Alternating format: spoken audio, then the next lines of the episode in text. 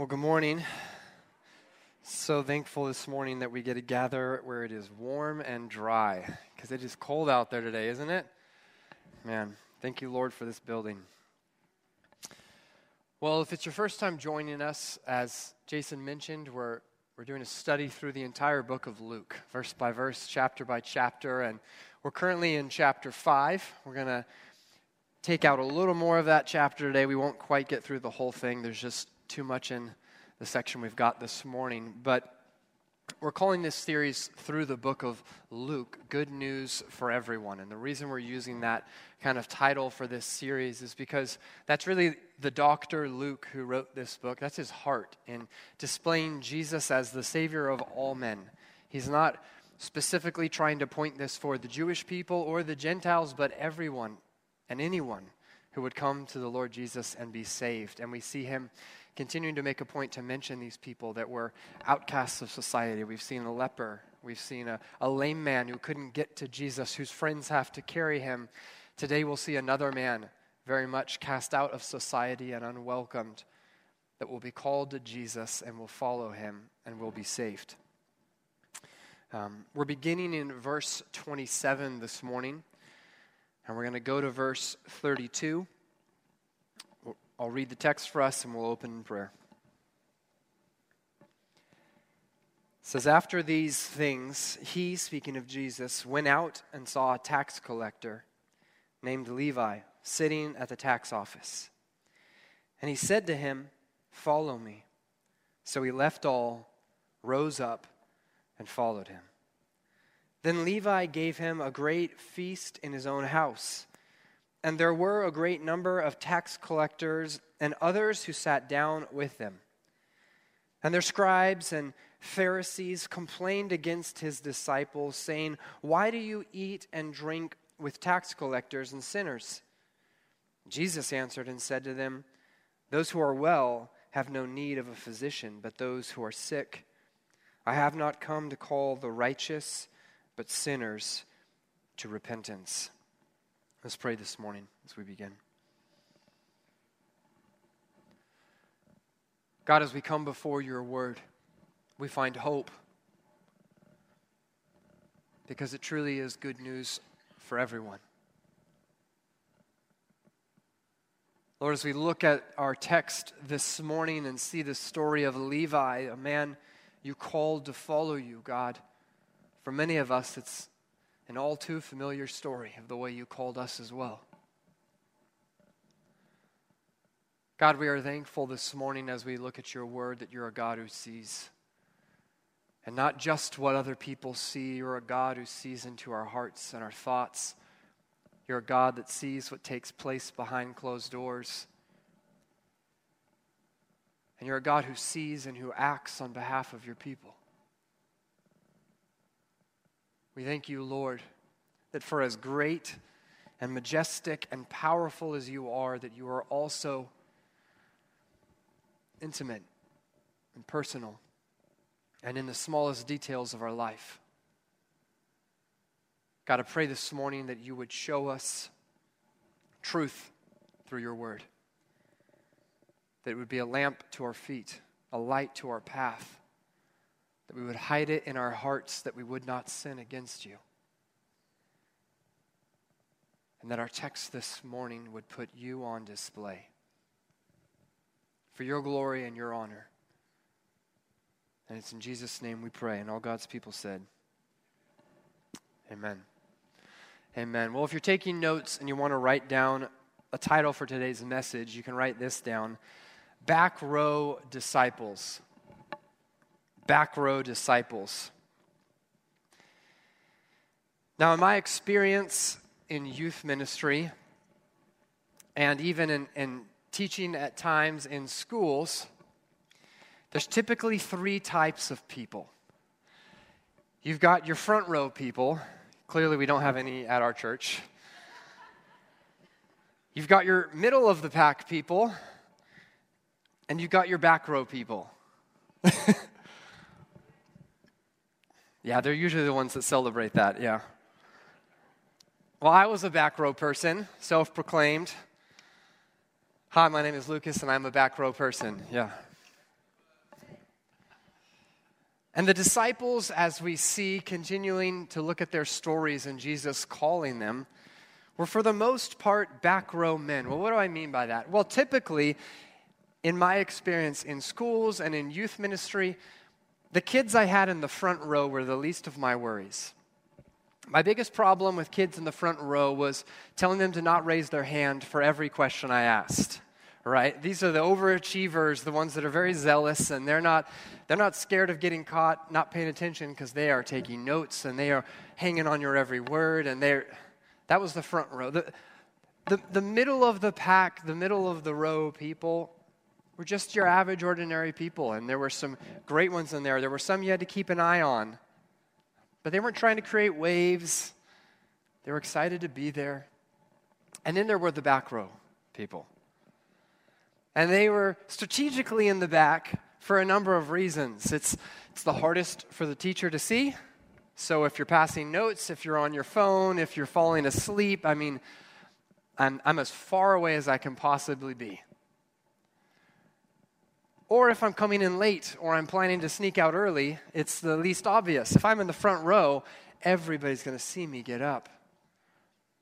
But there are other times that being in the back was strategic because you were the least likely to get called on. If he needed a volunteer, if he was looking for a hand raised, or if he was just going to call somebody out and see if they knew the answer, you're like, I want to be in the back and I want to be behind the biggest kid and I want to be able to just shrink and disappear. Now, no shame to anybody in the back row today. But what we But what we see here with the disciples is that these were not front row men. These were not the men that were known for being the most accomplished and the most zealous and getting the most done and the teacher's pet or every rabbi wanted them. They were the ones that were overlooked. You wouldn't find them in the yearbook as the most likely to be president, most likely to change the world. These were possibly the class clowns, the overlooked ones, the bench warmers, the ones last to get chosen in dodgeball. In fact, 1 Corinthians gives us the criteria which God uses in choosing his disciples and choosing those even today that he will use for his plan. 1 Corinthians 1 26 through 29 says this For you see your calling, brethren, that not many wise according to the flesh, not many mighty, not many noble are called. But God has chosen the foolish things of the world to put to shame the wise. And God has chosen the weak things of the world to put to shame the things which are mighty and the base things of the world, and the things which are despised, God has chosen, and the things which are not to bring to nothing the things that are, that no flesh should glory in his presence. Did you see the qualities it describes of the people God is choosing to use? Foolish, weak, base, or insignificant, despised, things that are not. Translation God has chosen the nobodies, the high school dropouts, the least likely to succeed, the people we would never choose. That he might be the clear power behind what is accomplished. That he might be the obvious wisdom providing the insight for what's needed so that he might gain the glory and the praise for the outcome and the results. Now, this is going to be critical for us to understand this morning what we see Jesus doing in calling Levi a tax collector to be a disciple. And the only way that makes sense is in light of what we just read in 1 Corinthians as we look at who Levi was, his profession, and what it would have meant for Jesus to be calling this man. Because as we look at our text, we see that as Jesus went out and he's still in Galilee doing ministry, that he sees a tax collector named Levi or Matthew sitting at the tax office. Levi was a Jewish tax official working in a tax office that we assume most likely was a position of customs. that required taxes both on your, your properties and your movements. And so when you're coming into town, there's a tax you pay. And for the things you're bringing in, there's a tax you pay. And he would be the one to, to require these taxes of you. You might think of a modern day example of when you're returning from, from a trip overseas and you're at the airport and they want to see your, the things you're bringing back. They're going to tax you for those things you're bringing into the country. But it wasn't nearly as nicely looked upon as that position would be. This job was despised by the Jewish people. And those who held this job were seen as the absolute worst in society for a number of reasons. You see, a tax collector had a number to make. They had a Roman official over that tax office or that booth that gave them a number. You've got to make 1,500 denarii in taxes.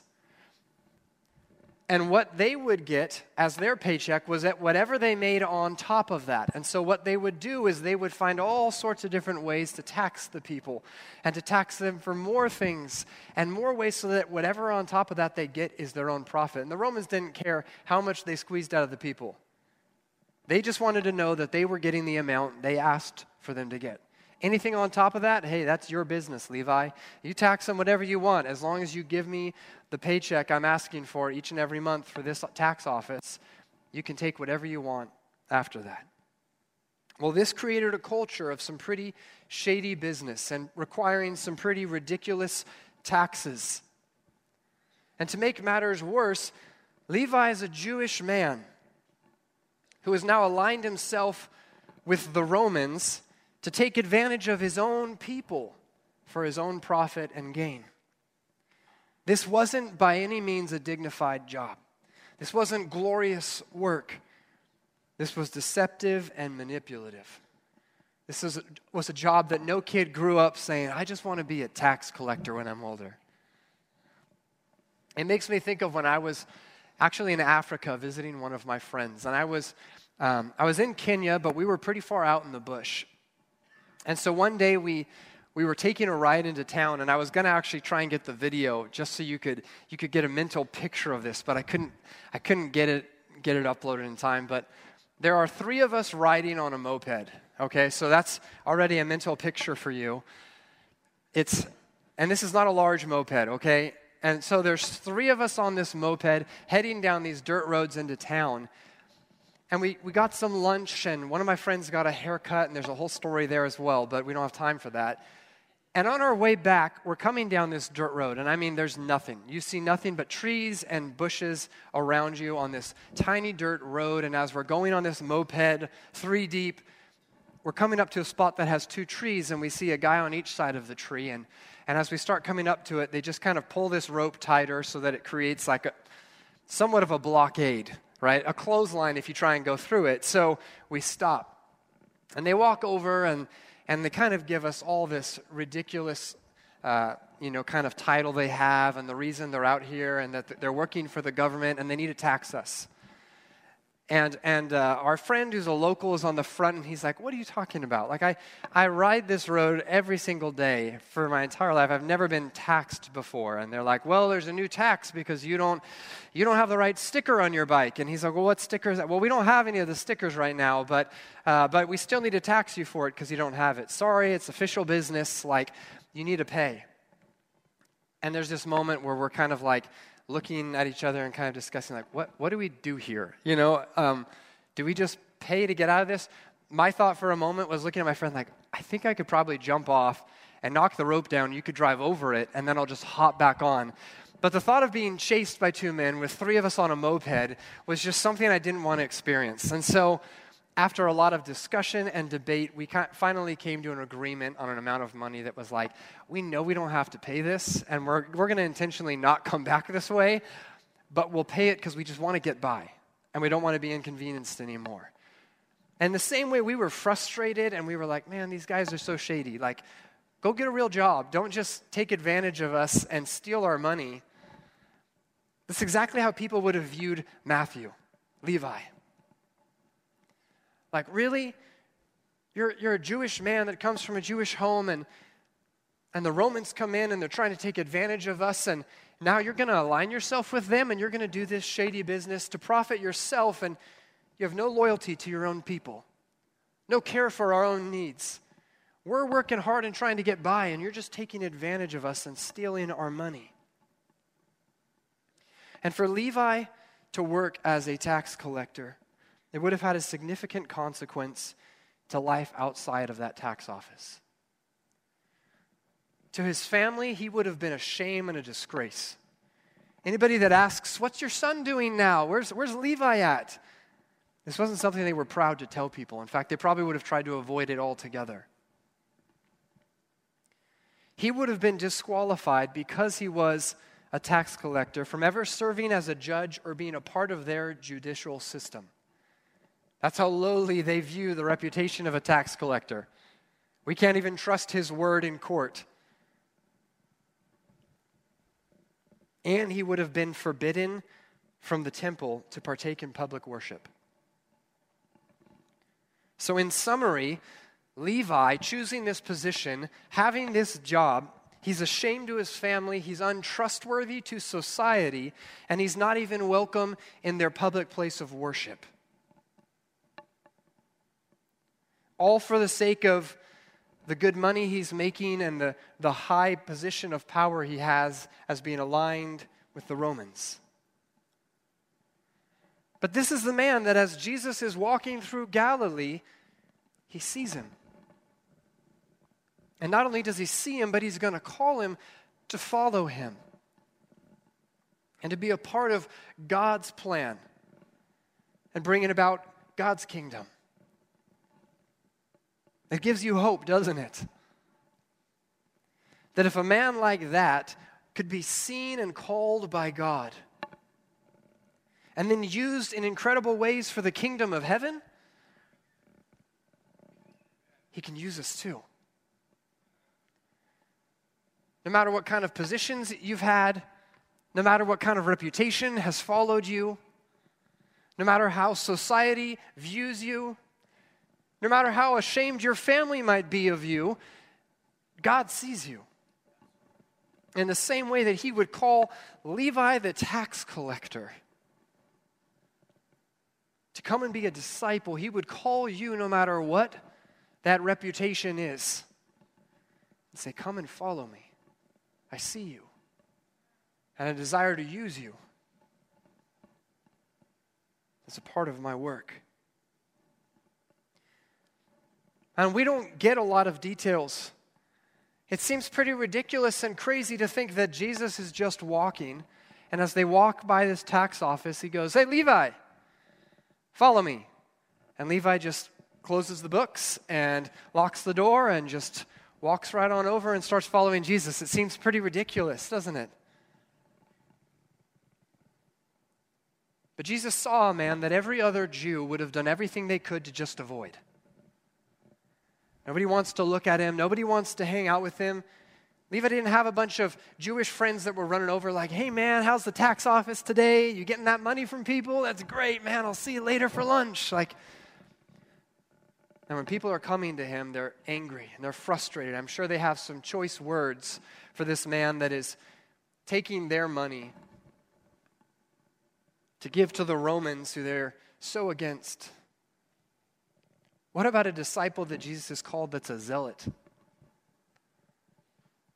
Who has made an oath and has dedicated his life to trying to come and overthrow, even by force, the Romans. And in this moment, he sees Jesus calling one of these traitors to follow him.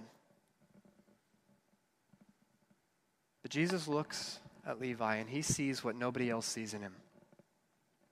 Everyone else sees a traitor. Everyone else sees a lost cause. Everyone else seems, sees a man that's untrustworthy, unloyal, unuseful, especially for the work of this rabbi. But Jesus sees a man that he's going to use. And when he uses him, man, people are going to understand the power of God.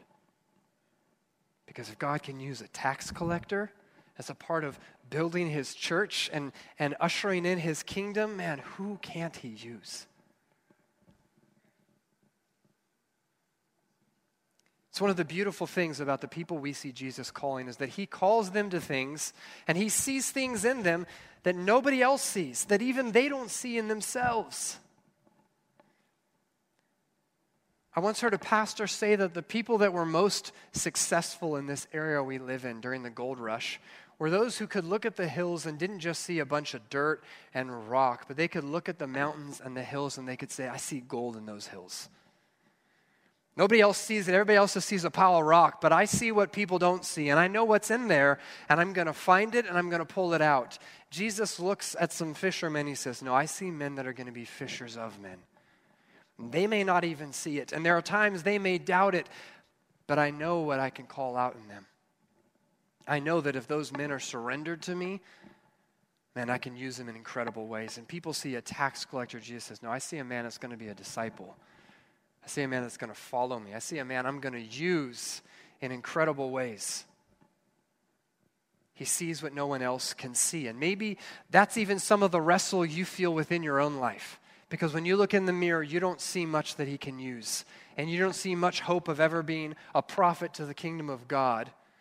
Thanks be to God that he sees far more than we do. And that even when we see very little that he could use, he says, just give it to me surrender it. And like loaves and fishes, he can break it and he can bless it and he can multiply it. And he can take the little you've got to offer and make it more than enough. Here, he calls Levi with two words. That's it follow me. Doesn't ask him any questions, doesn't give him a set of rules he needs to follow. Doesn't have a checklist to say, are you educated enough? Are you successful enough? Are you ready? Are you looking for this? He just says, follow me. But this is what it means to be a Christian. It means that you are a person who is following Jesus. Not a person who once wanted to follow Jesus, not a person who would really like to and is open to the idea of following Jesus, but a person who is deliberately, daily following Jesus. And maybe you're saying, what does that even mean? What does it mean to follow Jesus? Well, you can't follow him if you don't know him. So, first and foremost, it means knowing Jesus. And not just as this guy that once lived as the Son of God who came and lived among us and lived a perfect life and died as the sacrifice for our sins on the cross, and then knowing him as your personal Lord and Savior and friend. But you can't know him well if you don't know his words and his character. So if you're going to follow Jesus, you've got to know his word. To follow Jesus means that you're a person that is deliberately reading the word of God that is absorbing this into your life, that is continuing to read it so that you might get to know the heart of God and the plans of God and how He's calling you to be a part of that. Well, you can't constantly or consistently follow someone well unless you keep an open line of communication. And so, if you're going to follow Jesus, it means that you're going to be actively in prayer with Him. You're going to be talking to God. You're going to be listening so God can talk to you. You're going to be talking to Him about your life. You're going to be talking to Him about your friends' lives. You're going to be interceding on behalf of others. You're going to be asking for forgiveness for sins. You're going to be thanking Him for the things He gives you. You're going to be praying by faith that He would do more. Following Jesus looks like being continually in prayer. And if you've ever tried to follow Jesus, then you know full well that you're not going to get very far if you try to follow him in your own strength. So, what does it look like to follow Jesus? It looks like depending on the Holy Spirit to empower and equip you and continue to draw you towards Jesus. When he calls Levi to follow him, when you received the call of Jesus to follow him, it looked like knowing him personally as your Lord and Savior, feasting on His Word as truth, spending time in prayer with Him, and being led and empowered by His Spirit each and every day. And that's not just what it looked like to be a follower of Jesus in Levi's time, that's what it looks like to be a follower of Jesus today. And I know we all want more detail than that. I feel that. I understand that. We want to know what that means for where I'm supposed to go and what I'm supposed to do and how I'm supposed to act and but let's remember in this moment Jesus calls Levi to follow him. And Levi doesn't know where they're going. He doesn't say, Follow me too. He says, Follow me. Levi didn't know how they would get there. He's not given the details to say, Follow me, and we're going to get on this boat. We're going to take this ride. We're going to camp here. He doesn't know where they're going or how they're going to get there. He doesn't even know what part he plays in it. Okay, I'm working with money. Am I going to be the money guy? Am I going to you want me to have, have a relationship with the Romans? Am I somehow going to tie in? It doesn't matter. Levi, follow me. You don't need to know where we're going. You don't need to know what we're doing. You don't need to know how we're going to get there or what part you play in it. All you need to know is that I'm calling you to follow me, and you have a decision to make. Maybe you've got 20 questions you want to ask Jesus before you follow him. What exactly does this look like? How does this work? What is that going to mean for my family and my job? And, and how does that play out in the future? And what? He's calling you to a decision. A decision by faith that says, there's a million things I don't know. But if I know for a fact I'm a sinner, and I know for a fact the only Savior for my sin is Jesus, and He has given me an invitation that if I by faith confess my sins to Him, and believe on him as my Lord and Savior. What he did on the cross was enough for my sins. I can be saved. And following him, I will figure it out. His Holy Spirit is a great teacher and a great guide. And he's going to have to lead me because I don't know what this looks like. I don't even know the next step out that door. All you need to know is that he's calling you to follow him, and you have a decision to make. All Levi needed to do was obey the command of Jesus and trust that when he needed to know more, it would be told to him. Have you ever struggled with commands of Jesus in Scripture? Things that are really easy to read and yet feel impossible to apply. Count it all joy when you fall into various trials and you're like, okay, I get it. But when I'm in the midst of a trial, that feels like a pretty difficult command to follow. Go into all the world and make disciples. You're like, okay, it's not hard to understand what you're asking me to do, but, but practically, what does that look like? And how do I accomplish that? And you just need to follow Jesus. You need to obey his commands. Don't wait until you feel like you've got the perfect plan and you've got the 20 steps and you know exactly every point of what you're going to be doing. We would like that, but you know what that would do? That would remove the need for faith. God, will you just lay out the full plan for me so I know?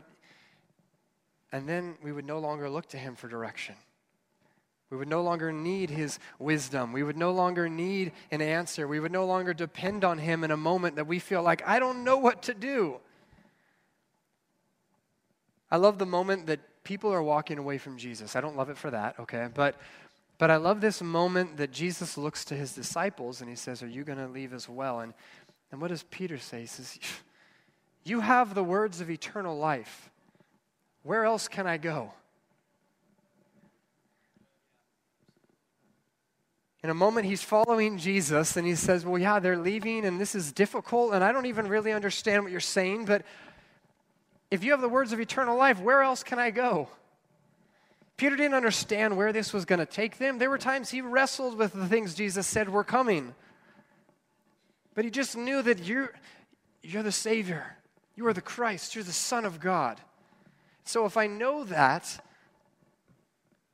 we'll figure it out. And it's going to feel messy at times and difficult and confusing. But there's nowhere else to go. You have the words of eternal life. Levi, you need to follow me. Levi doesn't know what that means or what that's going to look like. Think about how powerful that moment would have just been for him to feel like there's a rabbi that sees me. There's a rabbi that knows my name. There's a rabbi that's willing to acknowledge me and is even not ashamed to have me follow him. My own people, his own family would have been ashamed of him. But this rabbi that's coming along that's saving people and there has this massive following with him, he wants me.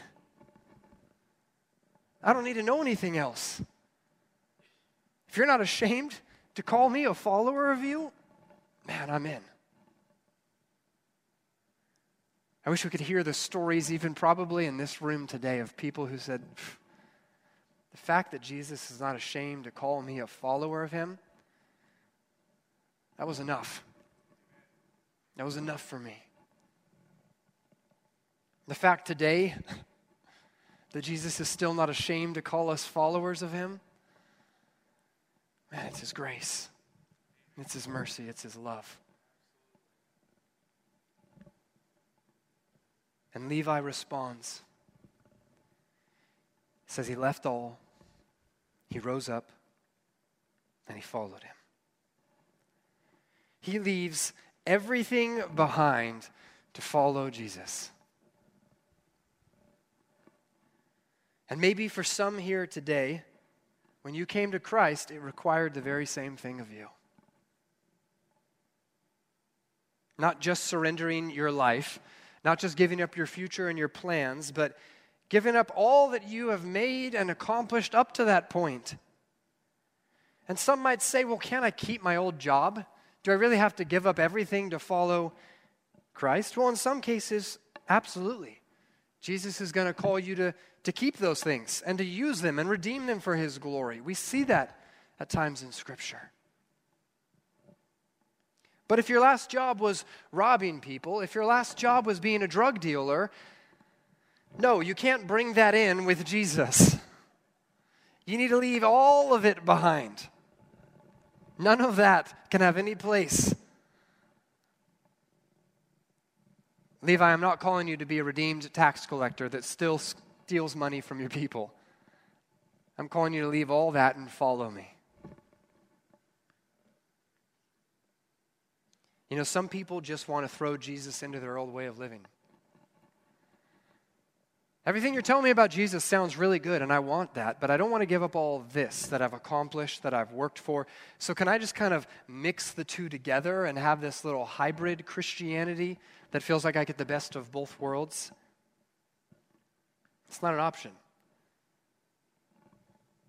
You're called to deny yourself, you're called to, to take up your cross and follow Jesus because whoever wants to save his life will lose it, but whoever loses his life for Jesus' sake will find it. Surely you don't think that you can bring Jesus into an adulterous relationship. He's calling you to leave that way of living behind. Now, does he extend grace for those that are found in such a place? Yes, a woman caught in adultery. He says, Neither do I condemn you, but what does he tell her then? Go and sin no more. Now, I see you and I love you, and I'm not condemning you. I'm inviting you into relationship with me, but I'm also calling you to walk away from that old way of living. Those old things, they've passed away. I'm calling you to a new life. You're a new creation where old things have passed away and all things are new. You don't bring Jesus into your new age beliefs or your substance abuse. In following him, you walk away from all of that. Because you're not the leader in this relationship, you're the follower. You're not the rabbi, you're the disciple. Jesus is calling Levi to follow him. And Levi's leaving behind a lot. He would have been a wealthy man with lots of power, being in favor with the Romans. And yet, in this moment, when Jesus, the rabbi, is calling him to follow, there's, there's nothing in the world that could compare with that. Reminds me of, of Paul in, in Philippians 3 when he's giving this whole pedigree of everything that he had accomplished in his life. Pharisee of Pharisees. He's from the right tribe. He's circumcised the eighth day. He was more zealous than any other. So accomplished, so powerful, so successful as a Pharisee. And yet he says, All of that I counted as rubbish compared to knowing Christ. I won't go into all the graphic detail of that word rubbish, but it's not a pretty sight. And he says, Everything else, when you stack it up against Jesus, there is no comparison. Whatever you might be wrestling with that Jesus is calling you to give up to follow him, no matter how much you're convinced it's worth, Jesus is more. Far more. And if you're wrestling today to believe that, take the step of faith, leave it behind, and follow Jesus. And I promise you, He's more than enough to meet all of your needs in Him. It says that Levi rose up, he stood up in that place. To follow Jesus requires that we get up that we rise up off the couch, that we rise up off the TV, off the computer, off of the phone, off of our own personal soapbox. We get off of all of that we rise up to the standard Jesus has called us to live, which is a higher standard than the world. And there are things that might be lawful for you, but they're not profitable. And He's calling you to rise up out of that.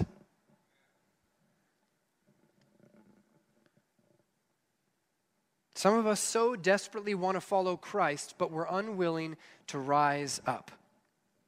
So committed to the God of comfort and ease that we're unwilling to get up. And maybe for others here, you were intentional to rise up and to follow Jesus, but you fell back into sin, you got knocked down, and now you're allowing yourself to remain in that defeated place.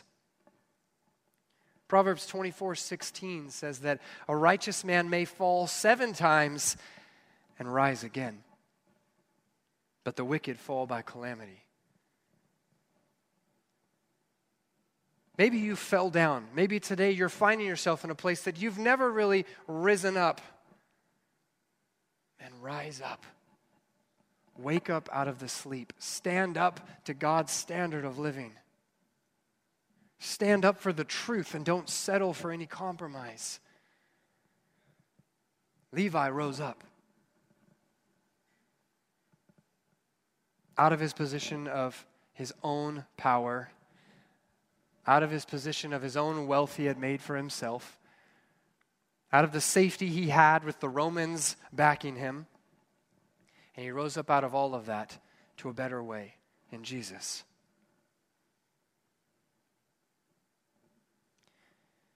He left all, he rose up, and now he's following Jesus. And what does he do as his first act as a follower of Jesus? We read that Levi gave him a great feast in his own house, and there were a great number of tax collectors and others who sat down with them. And their scribes and Pharisees complained against his disciples. Why do you eat and drink with tax collectors and sinners? The very next step for Levi in following Jesus was to get into community.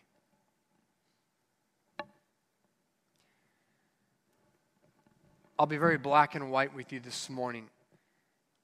If you're not in a home group, you're missing out. And I don't say that to appeal to your FOMO so that you go, well, I don't want to miss out on what's going on. I got I say that sincerely. The church is meant to be more than a gathering on Sunday mornings. That's not how it started, that's not how it's going to continue. To truly be the church, the people of God that are a body that are connected together, you've got to get together more than on a Sunday morning where you sit down next to each other and you listen to a study and then you walk out the door and go do your own life separate from everyone else.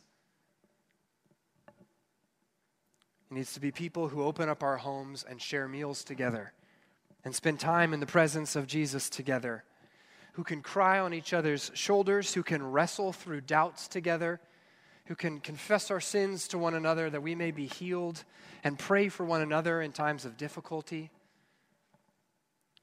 It's being willing to let people see dishes in your sink dirty laundry on the couch, kids that have a meltdown, bringing people into the fights and difficulties you're having in your marriage. It doesn't look like trying to figure all that out on your own and then show up on Sunday and act like you've got it all together.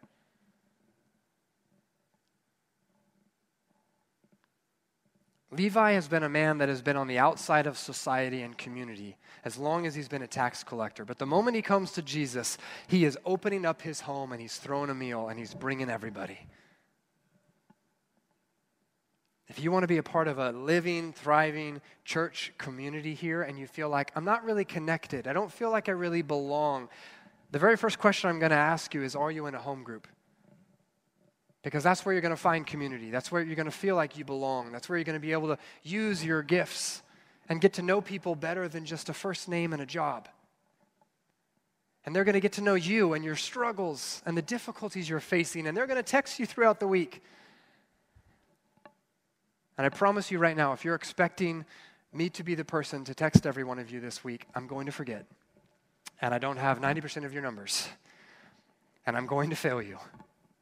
And people in a home group will fail you as well, but they're people that are going to be with you day in and day out. People that you can call when you're snowed in, and they're going to come over and help you shovel it out. People that can help watch your kids when you've got something you need to run to real quick. I've been so blessed by the home group I've been a part of here. The people that have come over to help with projects, the people I've been able to go over and help with their projects, see kids born in our home group, have dinners together, do meals together, times of worship and prayer. It's the way the church community was meant to be. And you need to be a part of one. But secondly, we see this as more than just a home group that Levi is starting in his home. There's tax collectors and Pharisees and scribes here. There's people that don't know Jesus yet here. Do you know what I love is that he may not have had a big community, but he's grabbing the other tax collectors. I may not have had many people I could call on, but he knows, well, the other tax collectors, they don't look down on me. And I want to bring them all because this thing I found in Jesus, I want them to experience it as well. Isn't that the right response of a believer? Man, I want other people to know what I found. And so I'm grabbing my friends that I was doing other things with before that I'm not going to be doing anymore, and I want them to know what changed. And so he brings them to Jesus. This man is opening up his home to share Jesus and what Jesus has done to those who are yet to follow him. And I can't think of a better way to reach your neighbors, to reach the community around us, than inviting them into your home for a meal. Now, I can't tell you the number of times I'd invited someone to church and they've rejected it and they've said no and they've had a list of reasons why they're not going to come through those doors and they're not going to come in here. Do you know what I've yet to have? Is the person who rejects coming to my house for a meal. That's an easy sell. I say, come to church, and they're like, well, there's a lot of baggage there. I don't know your church. I don't, I don't think I want to go. But when I get to know someone and I've built a relationship with them, and I say, hey, why don't you guys come over for a meal? Sure. Yeah, we'll come over to your house. And I love here that Levi is opening up his home. Because he's a man whose life has been dedicated by taking things from other people using the Romans and their power to his advantage and, and taking money from his own people to profit himself. He's known for taking from others for his own benefit. And the moment he comes to Jesus, it flips. And now he's giving away what he has for the benefit of others.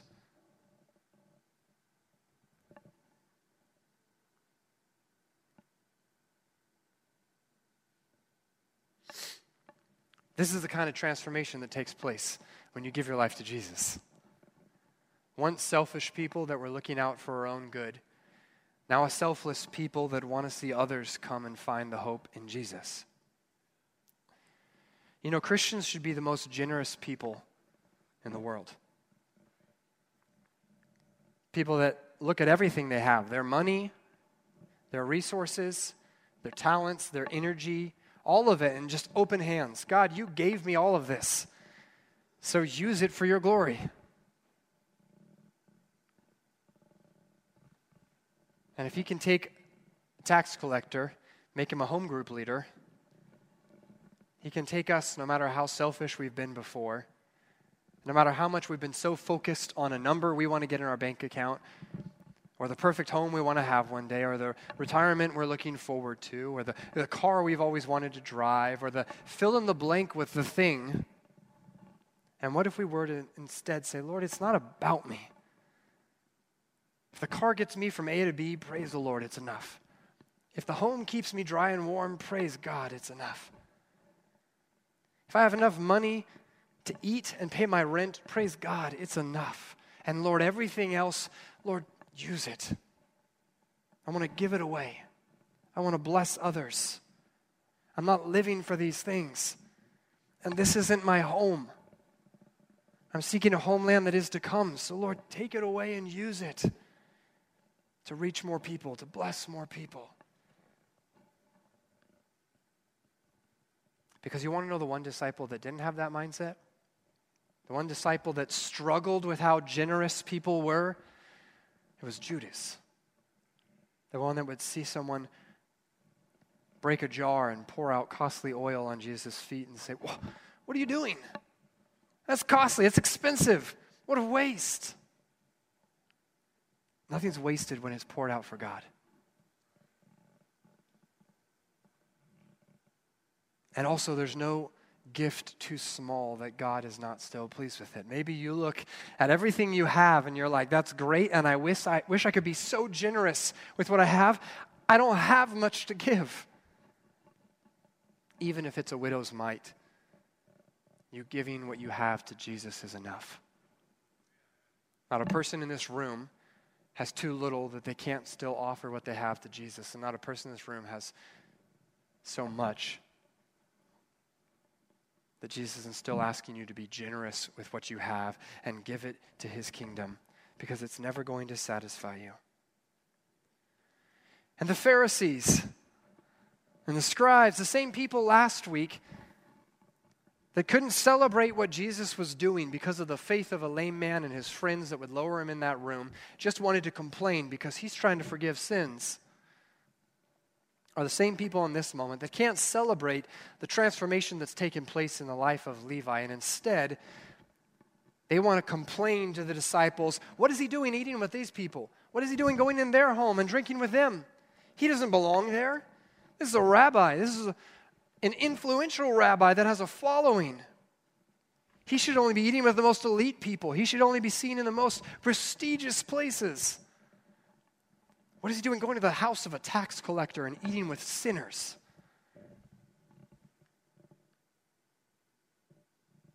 And there's two things I think that are worth mentioning here. With this holdup they have, and with Jesus' response, because he looks and he says, These are the very people I came for. I didn't come for the righteous. I came to call sinners to repentance. I came for the lost. These are the people I came to save. But the first thing worth noting is the audience. In all of Jesus' earthly ministry, you'll continue to see him going to places that were commonly unvisited and unwanted. These weren't highly visited tourist locations where everybody wanted to go and see the sights. Jesus is going where everybody else avoids, and he's going to the people everyone else ignores. But when we see Jesus himself describe who he came for, we realize it's a much broader group than just the few outcasts in each city or society. He says he came for sinners. That's everyone. And yet he makes a note to say he did not come for the righteous, which is really interesting because Paul would tell you in Romans 3 what then? Are we better than they? Not at all. For we have previously charged both Jews and Greeks that they are all under sin. As it is written, listen to this there is none righteous, no, not one. There is none who understands, there is none who seeks after God. They have all turned aside, and they all have together become unprofitable. There is none who does good, no, not one.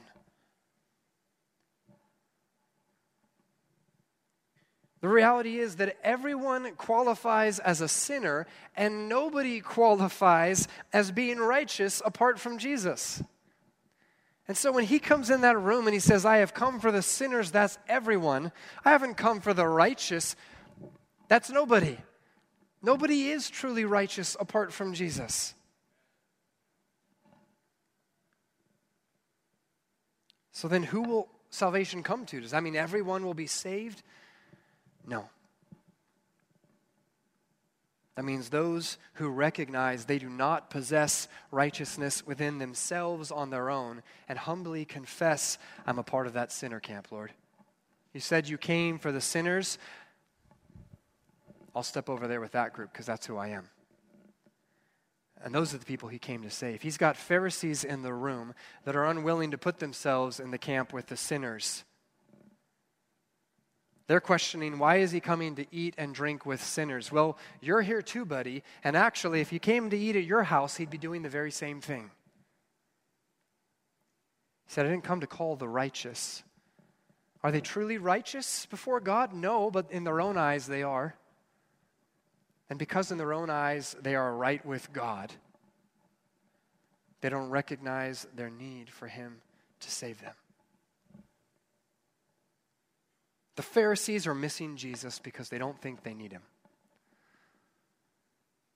They're missing the rabbi that was prophesied of to come because he doesn't look how they expected. He's not acting how they would have anticipated it. I don't know about you, but I find such peace in those words of Jesus that he came to call sinners to repentance, that he came for me. And if you look at that text and you say, well, that's great, he came for those people, but what about me? There's your problem. Is that you don't realize you're a part of those people. This is a church filled with sinners that celebrate that Jesus came to save us. And this is a church filled with the righteous because our righteousness is in Christ Jesus simultaneously both a sinner and righteous because of the work of Jesus. But one more note about Jesus saying that he came for the sinners. He's eating with the sinners and the tax collectors because there's a group of people that will misuse this text and will defend use it to defend a stance that I believe is unbiblical and is unsafe. A position that says Jesus spent all of his time with the sinners, with the prostitutes, with the tax collectors, with the lepers. So I'm going to do the same. Those are who he hung out with, those are who he spent his time with. Now, Jesus didn't turn away from them, and it's true. Jesus had his meals with them. He loved them. He deeply desired to save them. He never turned aside from them. But Jesus spent the vast majority of his time with his disciples and with his Father. And every one of us should have people that are lost that we are going to with a heart to see the truth brought to them and salvation come to them. But you should also have that community of believers around you, like we talked about, that are going to sharpen you, that are going to hold you accountable, that are going to point you to Jesus when you're getting off track. And when I see Christians who are spending the vast majority of their time with non believers, spending the majority of their time in non Christian arenas, I'm just as concerned as I would be for the Christian that's dating or marrying the non Christian. Because far too often, the one I see changing in that group is not everybody else, it's the Christian who spends the majority of their time not around believers that point their eyes to Jesus, but around people that are lost, that are turning their eyes from Jesus. And the Christian is compromising their integrity, maybe living with open sin because the people around them aren't going to call them out on it, and are slowly relating less with the church and more with the world. People who are willing to jump in with a group of non Christians and bash the church and talk about how all the things that Christians are doing wrong and the hurt that they're causing and they're doing so justifying it because Jesus spent his time with meals with the sinners and the tax collectors. He was reaching out to the prostitutes and the lepers, and it's true, he was, but he was calling them to repentance.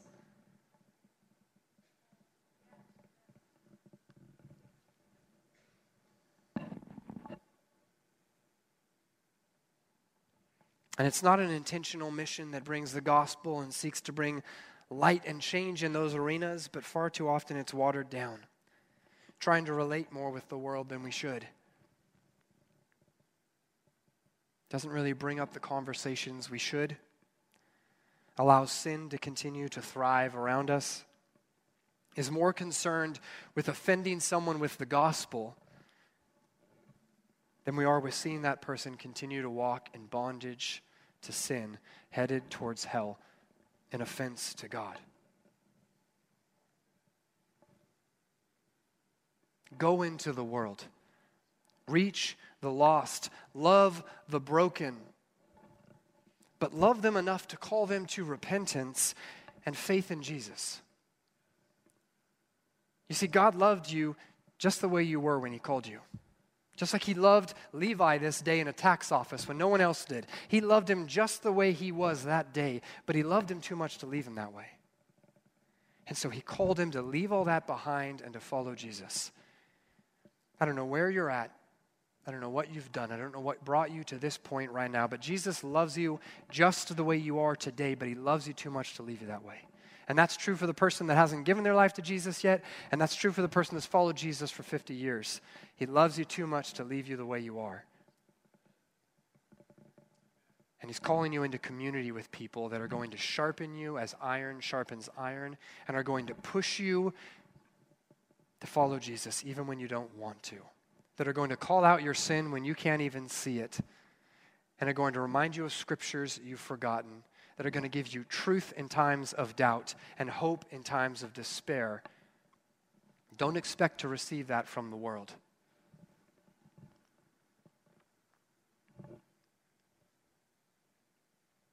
And here, I love the response of Levi to bring these people into his home. And Jesus is not ashamed to sit in that room and sit at that table with them and have a meal with them. But he's on a mission. And he has a purpose in doing so, and it's to call these people to repentance. It's to call them to the same thing he called Levi to to leave all that, to rise up, and to follow him. Now, as I invite the worship team to come back up, we're going to be taking communion together in a moment after the song. And so, if you haven't gotten the element, you can get those out in the lobby. But before we do that, I want to take a moment this morning to give you an opportunity. Because Scripture is clear about a couple things, and one of those, well, it's clear about a lot of things, but a couple things pertaining to what we're talking about this morning, which is communion is for believers. This is only for believers. If you're not a believer in Jesus, you've got two options. Either give your life to Jesus today and partake in this with the family of God, or abstain from taking in this because this is something we do as people that follow Jesus because Jesus himself has told us to do it. He says, Do this in remembrance of me. We take this more, more than just a tradition that we do in church, we do this to remember the body of Jesus that was broken for us as he died on a cross for our sins, and the blood of Jesus that washes away the sins of the world, because without the shedding of blood, there can be no remission of sins. So we do this as believers to remember what Jesus did to bring salvation to us. Because that call that he has to follow him only leads us to salvation because of where he went, which was the cross. And so we're going to take this together after a song of worship. But before we do that, I want to give you the same invitation that we read today, which is for you to follow Jesus. That's the, the simplest way to describe what it is to give your life to Christ. It's doing exactly what Levi did it's leaving behind your own life, leaving behind your old way of thinking. It's leaving behind the, the sins of this world, the cares of this world the life you once lived, and is following Jesus. And maybe you've got a lot of questions. We welcome every one of them, and we'll answer the ones we can. But right now, you don't need all those answered to make a decision this morning. All you need to know is who you are and who Jesus is. And I won't sugarcoat it for you. You are a no good, filthy sinner. Welcome home. We all are. And you have no hope in and of yourself to work your way to heaven. It doesn't matter how good you've been, it doesn't matter how good your family's been. It Doesn't matter what you do, there is no hope and no salvation apart from Jesus. So, the good news I have to give you today is not found in yourself. The good news is that although you are a sinner that has no hope of salvation on your own strength, there's a solution to that problem. There's a new covenant that you can be under. In fact, Jesus told the disciples about this in Luke 22. When it says that he, when he knew his hour had come, sat down with the twelve apostles, and with them he said, With fervent desire I have desired to eat this Passover with you before I suffer. For I say to you, I will no longer eat of it until it is fulfilled in the kingdom of God. And then he took the cup, and he gave thanks, and he said, Take this and divide it among yourselves, for I say to you, I will not drink of the fruit of the vine until the kingdom of God comes. And he took the bread. He gave thanks and broke it and gave it to them, saying, This is my body, which is given for you. Do this in remembrance of me. Likewise, he also took the cup after supper, saying, This is the cup of the new covenant in my blood, which is shed for you. The solution for your sin the solution to death and the grave, we've already sung about it. It is Jesus and his body broken, his blood shed, not for them, for you. For you here today who recognize that you are a sinner who needs saving, who is willing to confess with your mouth and believe in your heart, and then Paul says, You'll be saved. Doesn't need any more information than that. This is who you are, and this is who Jesus is. You're a person who is lost in sin. Jesus is the hope of salvation. You're a person who is under the power of darkness, but he comes to transfer you into the kingdom of the Son of his love. You're a person who had no hope, who now can have a living hope in Jesus. And how was all this accomplished? Because he died for your sins. And he made a way of salvation. And so, before we have a song, before I then come back up and we take of communion together and remember what God has done, I need to ask you this morning to make a decision. There are no maybes. You either accept him or you reject him. You either follow Jesus or you are turning away from him. And this morning, as, as an act to display that decision you're making in your heart, I'm going to ask that you would raise your hand. If you're feeling so bold that you would stand up, or you could even come to the front, but that you would clearly, before the body of Christ, make that decision today that you want to give your life to Jesus. We'll iron out the details. We'll work through the wrinkles. We will figure all that out. Right now, all you need to know is who you are and who He is. And He's asking you this morning. Maybe the Holy Spirit's tugging at your heart. He's saying, Follow me. This is the day of salvation. Don't, don't neglect the work He might be doing. Is there anyone this morning that needs to raise their hand? That needs to make that decision and give their life to Jesus.